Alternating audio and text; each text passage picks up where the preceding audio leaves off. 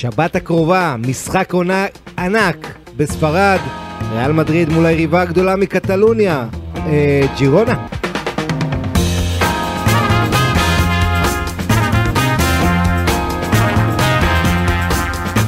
שלום, ברוכים הבאים לפודקאסט שיחת היום בחסות ווינר. איתכם אה, באוזניים, בעיניים, אורי רייך ועמית לוינטל, אהלן אורי. אהלן אהלן. אה, אנחנו, אה, תשמע, יש לנו בעצם, כל שנה אנחנו גילים שמגיעה מקטלוניה, יריבה שמשחקת כדורגל נפלא, לברנבאו, למשחק עונה גדול, רק, וגם השם שלה נגמר בנע. הכל אותו דבר, חוץ מדבר אחד קטן, שהיריבה הזו משחקת באצטדיון הכי קטן בליגה, מונטיליבי, קוראים לה ג'ירונה, והיא סינדרלת העונה, ואנחנו, אה, בוא נדבר קצת על סוד הקסם של ג'ירונה ברשותך. ואתה יודע מה מעצבן אותי? ואני אתן כבר לך... עצבים? רק התחלנו? כן, אני, כן, באתי עצבני. למה אני עצבני? כי יש מלחמה. אבל, אבל חוץ מזה, אני עצבני למה? כי כולם אומרים ג'ירונה, אה, סיטי גרופ, אה, יש להם כן... אתה יודע כמה שחקנים יש להם ממנצ'סטר סיטי? ששייכים לסיטי פוטבול גרופ? שניים, שני הברזילאים. זו קבוצה עם התקציב ה-15 בליגה הספרדית, זו קבוצה שמתנהלת בצורה מבריקה. זו קבוצה ש... אתה יודע, עד אה, 2008, 49 שנה, הם חיפשו לעלות לליגה השנייה. ואז ב-2017 הם עלו לליגה עוד לפני שהגיע סיטי גרופ. ואז נכון, נכנסה סיטי גרופ.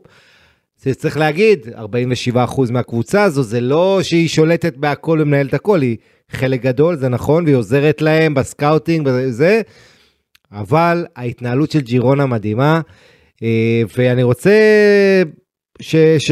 יאללה, תגיד לי מה אתה, מה מלהיב אותך כל כך בקבוצה הזאת. תראה, קודם כל, דיברת על זה שזה, בדרך כלל התרגלנו שריאל מדריד נגד ברצלונה, זה המשחק, זה הקלאסיקו, זה מבחינתי הקלאסיקו האלטרנטיבי של העונה הזו.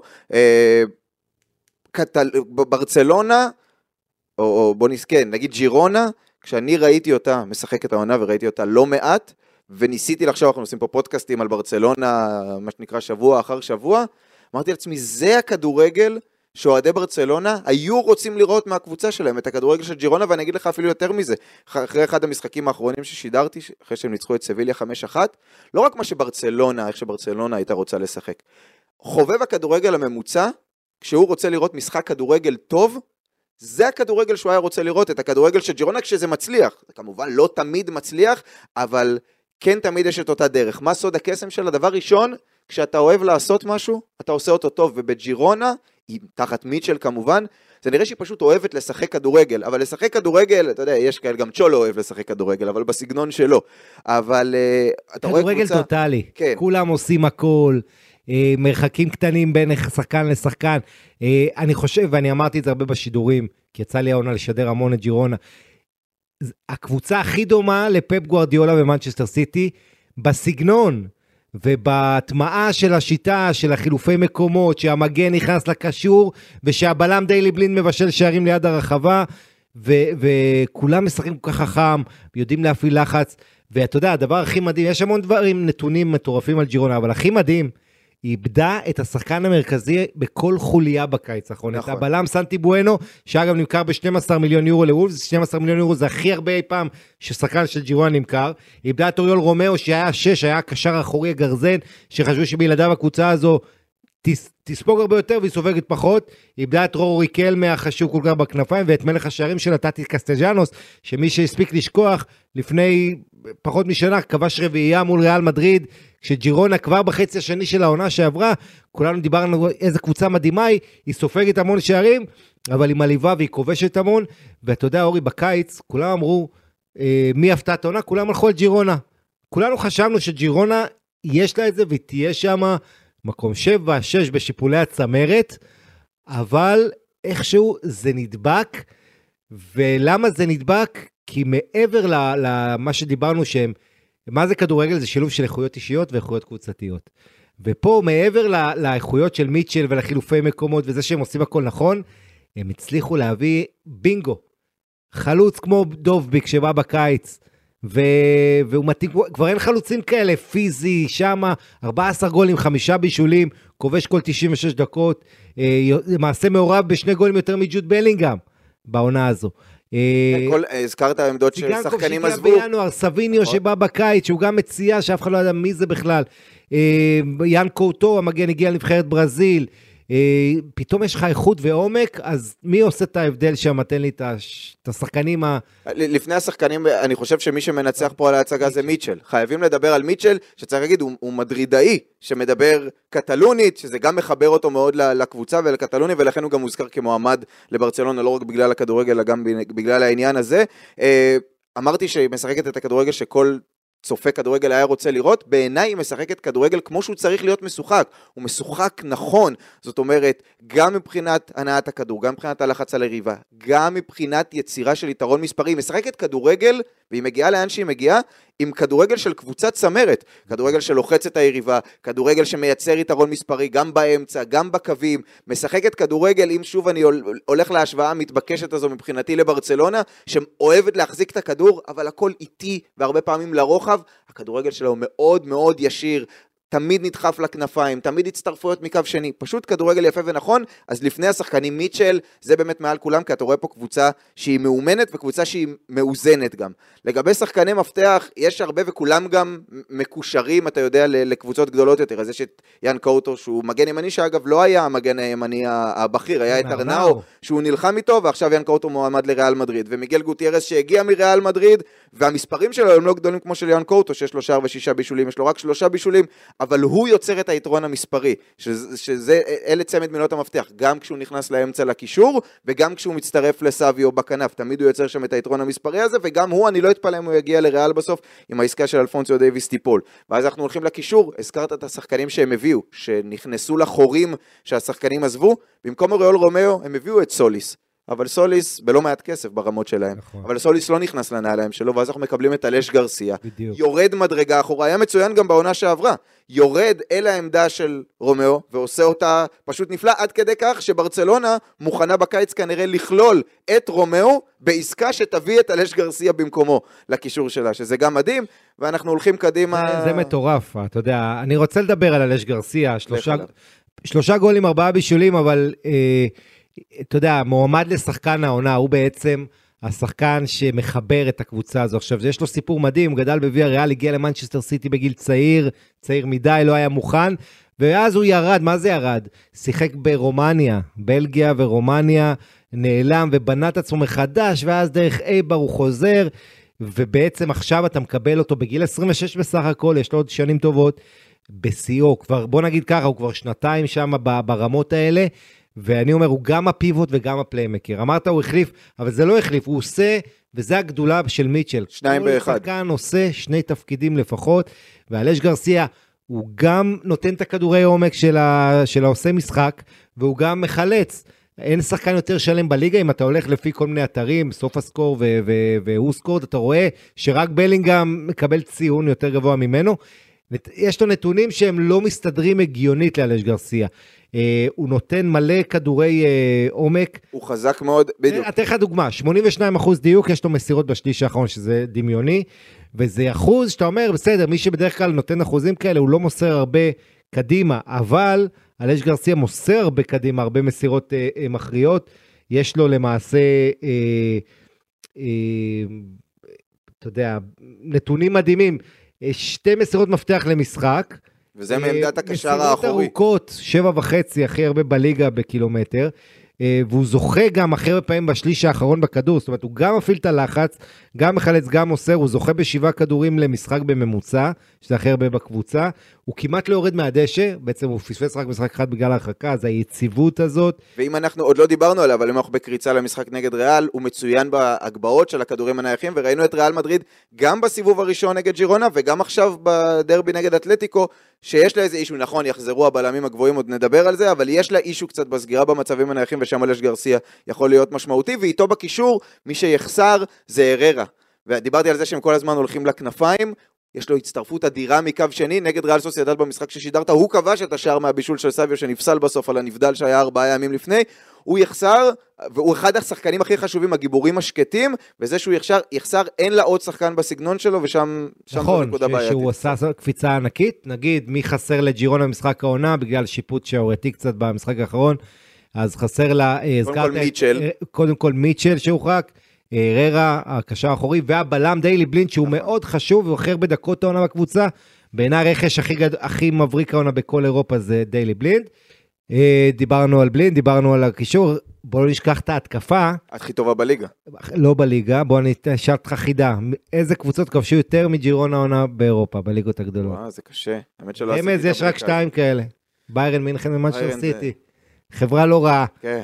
צריך לכוכבית, ב- ליברפול כבשה כמו ג'ירונה, אינטר כבשה שער פחות, יש לה... זה רק מאדיר. זה רק מאדיר, אתה לא מוריד. לברקוזן בזה. גם שיחק קצת פחות, אז גם מהקבוצה הכי אולי, ביחד עם ג'ירונה, ההפתעות הכי מעליבות עוד, באירופה. עוד משהו מדהים על ג'ירונה, יש לה את מלך שערי הליגה, אה, ארטום דובביק, 14 גולים, אה, אבל סטואני, המחליף שלו, הגדול כובשי המועדון בכל הזמנים, עם חצי, שבעה גולים, וגולים לדקה של סטואני הוא יותר טוב, כל 91 לעומת דובביק כל 96, זאת שוב, אם אני- אומרת, אם אני מסתכל על המפגש נגד ריאל מדריד, יש לנו מפגש בין שני הפיצ'יצ'י, שזה דובביק נגד אה, ג'וד בלינגהם, וגם מפגש בין שני החלוצים המחליפים הכי טובים בליגה, שזה בדיוק. סטואני וחוסלו, ככה שאם משהו ככה נתקע, ודובביק גם צריך להגיד חצי בספק, נקווה שהוא ישחק, אז גם על הספסל יש שם את האופציות, אבל נראה לי שאני מת על דובביק, כן? אתה מת על דובביק, אתה עוד מהמחזור הראשון אותו. מדבר עליו, כן?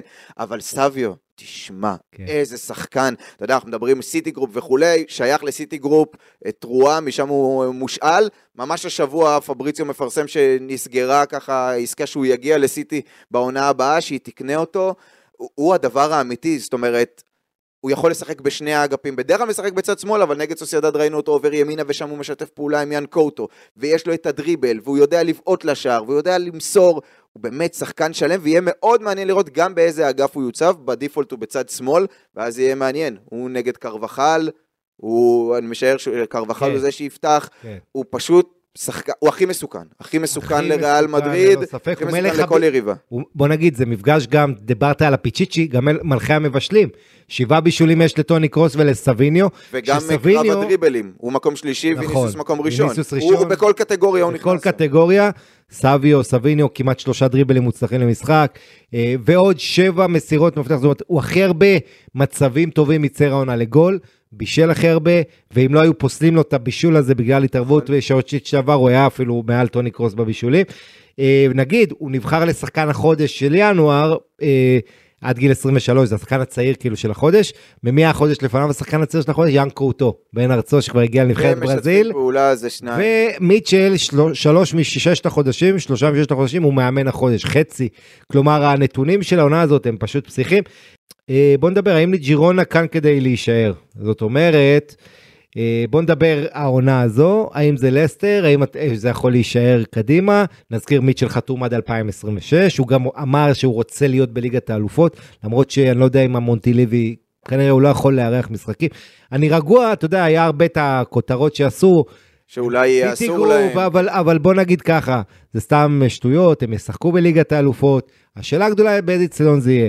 אה, כל מה שהם צריכים בשביל אישור ליגת האלופות זה שזה שני גורמי הנהלה שכאילו שייכים לסיטי גרופ יעזבו, לא באמת יעזבו, אבל רשמית, כמו שעשו בזלצבורג ולייפציג, כמו שעשו בעוד מקרים ליל וליב- ו- ומילאן בזמנו. אה, יש לא מעט בעלויות צולבות בכדורגל, גם ברייטון וסן ג'ילואז ועוד. אני, אני אענה לך כן, בשני תענה. חלקים. החלק הראשון בהשוואה ללסטר, לסטר בעונת האליפות שלה סיימה עם 81 נקודות, ארסנל, שסיימה אז מקום שני, לא ניצחה 18 מתוך 38 משחקים באותה עונה. כלומר היריבות שיש פה לג'ירונה על האליפות עם ריאל מדריד זה ראש בראש עד הסוף, בלי להפחית ממה שלסטר עשתה. לסטר עונה לפני כן סיימה מקום 14, 6 נקודות מהקו האדום עונה אחרי שעלתה, ג'ירונה שנה שעברה הייתה מקום עשירי. אז ההפתעה של לסטר אולי הייתה כאילו יותר גדולה, אבל את ג'ירונה ראינו הולכת ונבנית בזמן מאוד קצר. הולכת ונבנית לקראת האופציה שתהיה קבוצת, צמ... קבוצת צמרת. לא מה שאנחנו רואים עכשיו, לא בממדים האלה, הכל באמת מתחבר, אבל ראינו את זה, יכולנו לראות את זה בה. לגבי ההמשך, האם היא באמת יכולה לרוץ לאליפות בכל עונה? אני לא חושב. לא. מה כן? האם היא יכולה להיות קבוצת צמרת באופן קבוע? השאלה אצל השייחים, אצל סיטי גרופ. מה הם רוצים שג'ירונה תהיה? אם אתה רוצה שהיא תהיה קבוצת בת כזו שמפתחת לך שחקנים, ואתה יכול לראות איך הם מתאקלמים ב- בליגה הספרדית לפני שהיא עוברת, אז אתה לא יכול להפוך אותה לקבוצה לא אטרקטיבית. אתה לא יכול כל קיץ לרוקן אותה משחקנים, לפרק אותה, ואז שהיא תרד לתחתית והיא לא תהיה אטרקטיבית. אתה צריך לשמר אותה איפשהו, באיזשהו מקום, באיזשהו מקום טוב. ואנחנו נדבר על זה עוד מעט, ב...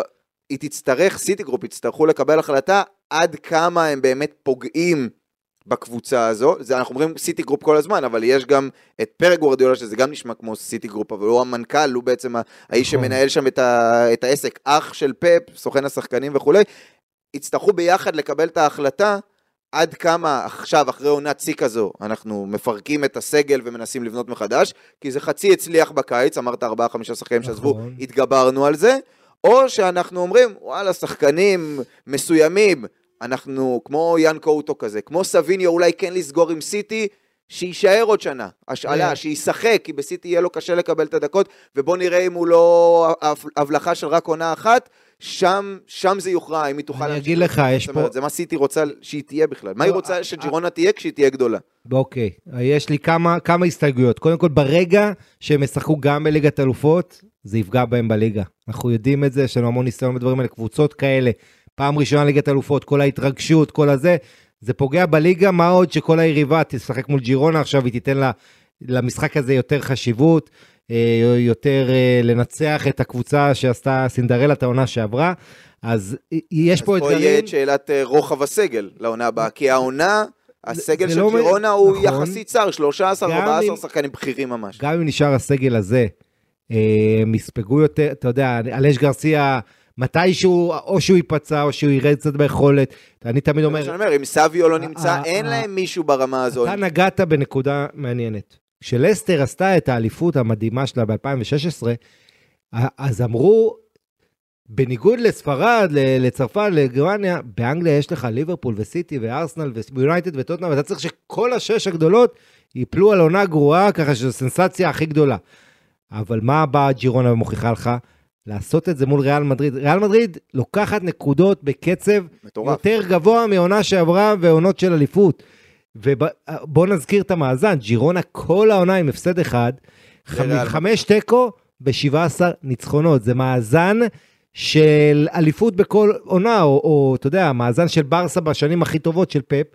וריאל מדריד, שלוש תיקו הפסד ו-18 ניצחונות, אה, אה, זאת אומרת, יש לה את, ה, את הקצב צבירת נקודות. היא לא בירידה ריאל מדריד העונה, הצבירת נקודות מדהימה. אם היא הייתה בעונה כמו אז שהיו הגדולות באנגליה, אז, אז אתה צודק. מצד שני, כמו שאמרת, לסטר עונה לפני האליפות, היא הייתה אמורה לרדת ליגה, וברגע האחרון הביאה מאמן, ואז פיטרה אותו, ואמרו, מה אתם מביאים את רניירי? זאת אומרת, כל סינדרלה יש לה את כן, הסיפור לסטר היא, הנהדר היא שלה. הייתה הפתעה מוחלטת. ג'ירונה, זה שהיא רצה לאליפות זו הפתעה, אבל יש שם תהליך, ואמרנו, בונים שם נכון, עובדים שם נכון, כדי שהיא תהיה קבוצת צמרת. זה שזה מצליח מעל המצופה, אחלה, יפה וכיף לנו, ואנחנו גם נהנים מהכדורגל.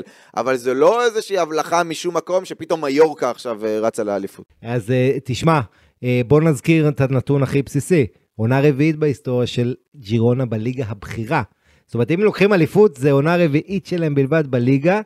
אה, זו קבוצה עם מעט מאוד ניסיון ברמות האלה, וזה רק מעצים את ה... באמת, אתה יודע, העונה שעברה, הם התחילו את העונה הזו, ש- שמיטשל אמר, המטרה 40 נקודות לשרוד בליגה, ואז כשהם הגיעו, ל- היו במקום הראשון, הוא אמר, הנה, השגנו את המטרה, אפשר להתקדם הלאה. האם היא יכולה לרוץ עד הסוף העונה? אז אני חושב, אני גם חזיתי שיהיה להם ירידה בחצי השני של העונה, גם בגלל שהיריבות התייחסו לזה. ראינו גם, המשחקים עכשיו, גם כשהם מנצחים, זה, זה כבר לא ה-5-1, זה 1-0 דחוק על סלטה עם הצגה של השוער גזניגה, 0-0 עכשיו עם ריאל מצד אחד הם קצת סופגים פחות, אבל המשחקים קצת יותר קשים לה, היריבות באות יותר מוכנות, אה, בטח האיכותיות. ג'ירונה, אני חושב, יהיה לה ירידה, היא תסיים את העונה על 80, אם היא תסיים מעל 80 נקודות בעיניי, זה עדיין תהיה הצלחה, אה, כי אני כן חושב שהיא תאבד לא מעט נקודות בסיבוב השני. ריאל מדריד היא האלופה בשבילי, היא הפייבוריטית הברורה, היא עם הסגל החזק, עם העוצמות, עם הצעירים והבוגרים. אני, אה, קשה לראות את ג'ירונה עושה את זה. אה, מצד שני, גם על לסטר, עד הרגע האחרון, אנשים לא האמינו. ונזכיר, ריאל מדריד העונה צריכה ללכת עד הסוף בליגת האלופות, נכון. ככה שיהיה עליה גם את העניין הזה.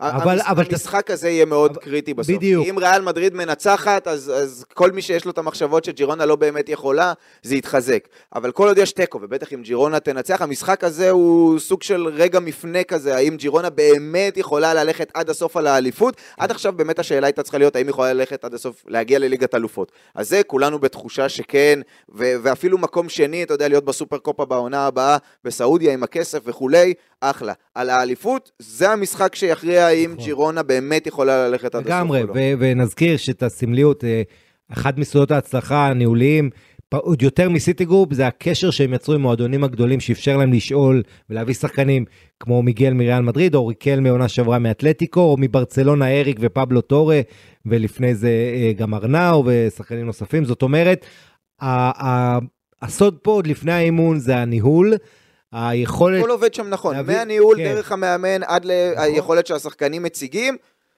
מושלם. ו- ונכון, בזה שהם הצליחו להשאיר את המאמן שהיה לו, ויה ריאל יכולה לקחת אותו, לא מבין למה לא עשו את זה, אבל הוא באמת אה, אוהב את המועדון. נזכיר שג'ירונה, הפסד היחיד שלה מול ריאל מדריד, 3-0 בבית, או מי שזוכר את אותו משחק, ג'ירונה התחילה טוב, לחצה, החמיצה. מצוין, מצוין, בהרבה מזל ריאל נכון, מדריד לא נקלעה ואז- שם לפיגור מוקדם. בדיוק. באותו משחק בסוף גם נאצ'ו הורחק, והיה קצת בלאגן, אבל במובן... ה- ה- מי שמסתכל, אתה יודע, ואומר ג'ירונה, בסדר, הפסידה רק משחק אחד, אבל זה היה לריאל מדריד בבית 3-0, נשמע כאילו ג'ירונה התפרקה שם. ג'ירונה הייתה יותר טובה בהתחלה, נכון. ספגה את השער הראשון מבישול פסיכי של ג'וד בלינגהם עם החיצון, ואז הגיע מצב נייח שג'ירונה פשוט נרדמה, תוך 3-4 דקות, שועמני נגח פנימה, ומשם כבר היא ניסתה לחזור, אבל כבר היו שטחים, היא יצאה ממש קדימה, וריאל יכלה לנצל את זה, וככה גם הבקיעה את השער השלישי. אחר כך היא שמה רביעייה במונג'וויק מול ברסה ונתנה הצגות. נזכיר שזו הקבוצה שחזרה, אספה הכי הרבה נקודות ממצבי פיגור, אז גם יש להם אופי חוץ מיופי. באירופה אני מדבר לא רק בספרד, היציאה מפיגור. אה, אבל התחושה, אתה יודע, הקלישאה אומרת, את האליפות לוקחים מול הקטנות. כרגע המצב הוא שהאליפות הוכרעה במשחק העונה הראשון. זה ההבדל ביניהם בטבלה. זה ההבדל בטבלה, כאשר אם ריאל מנצחת, הרבה אומרים, אם ריאל מנצחת פה, בעצם זה ישים חותם שג'ירונה לא, אתה יודע, זה לא נכון מתמטית, ואם אה, ריאל שבוע אחרי זה מאבד נקודות, ג'ירונה, אז הכל חי. אבל כן יש תחושה לפחות מנטלית שזה משחק חשוב לג'ירונה, להראות שהיא יכולה לעשות את זה מול ריאל, אפילו אם היא תפסיד, אבל איך היא תיראה, אני חושב שהמשחק הזה, לא רק המהות, גם האיך, גם האיכות שלו, חשובה, כי להפסיד פה 4-0 קבל בראש, ייתן תחושה שהיא לא ב-level, אבל אם היא תיתן הצגה ותהיה קרובה, ואתה יודע, יש פה גם, אני רוצה לשאול אותך מילה על השיפוט עוד מעט, אבל תראה, זו, שאלה מעניינת, איזו ג'ירונה אנחנו נקבל במשחק הזה. ג'ירונה הגיעה למה שהיא הגיעה בזכות הכדורגל הקבוע שלו, היא לא השתנתה בשום שלב, היא כן עשתה התאמות לפעמים, הייתה תקופה שהיא שיחקה שלושה בלמים, לאחרונה חזרה לשחק עם שני בלמים, אני חושב שאנחנו לא נקבל פה ג'ירונה, למרות שתיקו זו כאילו תוצאה בסדר עבורה, בטח בברנבאו, משאיר אותה בתמונה לקראת ההמשך, היא לא קבוצה שתבוא לשחק על תיקו, היא לא קבוצה שתחכה מאחור ותנסה לשחק על מתפרצות, היא בקושי כובשת שערים במתפרצות, למרות שיש לה מהירות. אני חולק עליך, אני, אני, היא קבוצה, אני... היא, היא הכי דומה לריאל מדריד, אמרנו כמה היא דומה לברצלונה, אבל היא הכי דומה לריאל מדריד. אתה רואה אותה באה ו- ומשחקת הגנתי? לא עניין של הגנתי. ריאל מדריד הרי יודעת לשחק עם כל נשק, היא יודעת, וזה הגדולה של ריאל מדריד, שאת הדקות שאתה שולט מולה היא עוקצת אותך בצד שני, והיא גם יודעת לשלוט. וגם ג'ירונה היא אחת מקבוצות המתפרצות הטובות בליגה, היא לא עושה את זה הרבה כי, כי היא מחזיקה בכדור, נכון. 57% ממוצע, והיא בדרך כלל שולטת, ויש לה איכויות, ויודעת לפצח הכי טוב, להגיע לה half space בצד של הרחבה, ולפצח הגנות צפופות, היא עושה את זה מושלם, אבל היא גם במתפרצות, היא קטלנית עם שחקנים כמו איוון מרטין, שהוא אדיר, אנחנו לא דיבר, הזכרנו אותו, ואלייש גרסיה שיודע לתת את הפס לעומק, וסביו עם המהירות שלו, ודובביק, הם מעולים גם במתפרצות, ולכן אני לא אתפלא, הם קבוצה כמו ריאל מדריד עם הגיוון ההתקפי. אני רוצה לשים אבל איזושהי כן. כוכבית, כי אנחנו עפים פה על ג'ירונה, באיזה ובצדק. דקה השופט נותן לריאל פנדל? באיזה, אני מקווה, אני מקווה ש, שאם ייתן שיהיה מוצדק. אה, כוכבית קטנה, ההגנה של ג'ירונה. ההגנה של ג'ירונה היא לא הגנה מספיק טובה, פלוס היא מגיעה בלי בלינד. אני חושב שמיטשל במשחק הזה היה רוצה לעלות עם שלושה בלמים. הוא היה רוצה, כן. הם שיחקו ככה, זה לא שלושה בלמים אה, הגנתי, אוקיי? הוא היה רוצה, אני לא בטוח שיש לו את מי מספיק. אני אגיד לך. דוד לופס בספק, ובלינד לא משחק, ואנטל רק עלה וכולי, וחואנפה בקושי משחק, וארי גרסיה, אז, אז אני חושב לא, שהוא... לא, אריק ישחק. אריק ישחק, כן. אבל אני אגיד לך מה הוא יעשה, הוא יכול לעלות עם ארנאו כמגן, ואז קוטו יהיה מצד ימין קדימה, ואז ארנאו זה כמו קצת קונדה, אה, במובן, לא בדיוק, אבל זה קצת דומה. אה, אני חושב שאנחנו נראה בסוף ג'ירונה בגלל ההיעדרויות ובגלל שזה בחוץ בברנבאו. אני, יש את הרצוי ואת המצוי, הייתי רוצה שנראה אותה כמו שהיא משחקת נגד כל קבוצה בבית במונטיליבי. נכון שמיטשל כל הזמן אומר, אנחנו לא ברמה של ריאל מדריד, הם דורסים, הם רצים, אנחנו אוספים את הנקודות וכולי, אבל גם הוא מבין ש... שאסור לו להפסיד פה כדי להישאר בתמונה. הגג סגור, נראה... גג סגור או פתוח? אני, שאלה טובה. שאלה, אני חושב שנגד אתלטיקו היה חשוב להם שתהיה אווירה וכולי, אני לא יודע אם יהיה חשוב להם לסגור הפעם. אבל נראה לי שג'ירונה, אנחנו נקבל ג'ירונה קצת, אה, אתה יודע, קצת יותר מעודנת ממה שאנחנו רגילים. נכון, ואתה יודע, רק נזכיר לסיום את כל עניין השופטים שתופס את הכותרות בספרד, ויש פה המון המון לחץ על צוות השיפוט, בטח אחרי מה שהיה מול אלמריה, ובתקופה האחרונה, גם בברסה וגם בריאל, אה, גם כולם מתייחסים לזה, זה נושא שיחה רציני, ואני חושב ש... אמ, הכי גרוע פה לג- לריאל מדריד, שים לב מה אני אומר, הכי גרוע לריאל מדריד, זה אם היא תיהנה פה מהש- מטובה שיפוטית. כי... היא אה, קבוצה טובה. היא קבוצה קבוצה טובה, מצוינת. וכי יש פה צבר בתקופה האחרונה, עם הלחץ שמפעילים השופטים, שאם גם משחק עונה יהיה משהו בלייטנט, ברור, כמו היד של ויניסיוס, או איזה גול שלא צריך להיות מאושר וריאל מקבלת, פה כבר יהיה, זה כבר יהיה צעד אחד יותר מדי. מצד שני הם יגידו שבדרבי הגיע פנדל על ג'וד נכון. בלינגהם עם סאביץ' שם ולא נתנו. לו. נכון, אבל נכון, אני מסכים. אה, בסדר, תשמע, אה, משחק עונה וזה מדהים, ואנחנו אה, בעצם מסיימים פה. מה התחזית שלך על המשחק? איך אתה רואה אותו מתפתח? אני, אני חושב ששוב, זה עניין של רצוי ומצוי לגבי ריאל מדריד, נגענו הרבה בג'ירונה, לגבי ריאל מדריד יש את עניין הרצוי ומצוי. אני חושב שריאל מדריד צריכה, זו לא אתלטיקו שמגיעה לברנבאו, אוקיי? עם הניסיון, עם ההגנה החזקה קודם כל וכולי. הכי ריאל- שונה אולי מאתלטיקו. נכון. ריאל מדריד צריכה לבוא, זה מה שאוהדי ריאל מדריד היו רוצים להיות, ל- להיות ולראות. צריכה לבוא וללחוץ על הגז כמו נגד אתלטיקו. זאת אומרת, להעלות מבחינתי גם עם בראים, גם עם רודריגו, כי אנצ'לוטי לא מאמין שהוא יספסל את רודריגו, אוקיי? ואת בראים הוא חייב להכניס, אחרת זה חטא על פשע אחרי החילוף שהוא הוציא אותו בד- בדרבי. וגם עם ויניסיוס, היא צריכה ללחוץ מההתחלה, היא צריכה לנסות, אתה יודע, בסוף השחקנים האלה של ג'ירונה, הם עשו המון דברים העונה. הם ניצחו במונג'ואיק, שזה לא אצטדיון ביתי. להגיע לברנבאו זה עולם אחר, עם הלחץ, עם הקיר הלבן שם מאחורה, עם הידיעה שאם הם מפסידים את המשחק, אתה יודע, זה, זה אולי סוף חלום האליפות שלהם, ולכן אני חושב שריאל מדריד צריכה לבוא וללחוץ על הגז. מה אני חושב שיקרה? אני חושב שאנצ'לוטי לא יבוא ככה, הוא יבוא עם רביעיית קישור, ששם יש לו יתרון מספרי, והוא ינסה להחזיק את הכדור, וינסה להרגיע את השטח, ואולי אפילו לפעמים לתת את הכדור לג'ירונה כדי לשחק על מעברים ולהשתמש במהירות, כי אמרנו, ההגנה לא טובה, נכון. מרכז ההגנה של ג'ירונה הוא איטי. לא משנה מי אתה שם שם, הוא איטי. ולכן אני משער שאנצ'לוטי יבוא ככה יותר רגוע ופחות לבוא ולהתנפל וללחוץ ולהשתמש בקהל כדי להכריע את המשחק. בוא נגיד ככה, קודם כל אני אהיה מאוכזב אם נקבל פחות משלושה שערים במשחק הזה. כן, גולים חייבים להיות. גולים אני רוצה שיהיו, ואני, אתה יודע, משחק עונה, כל אה, גול יותר אה, כבד פה.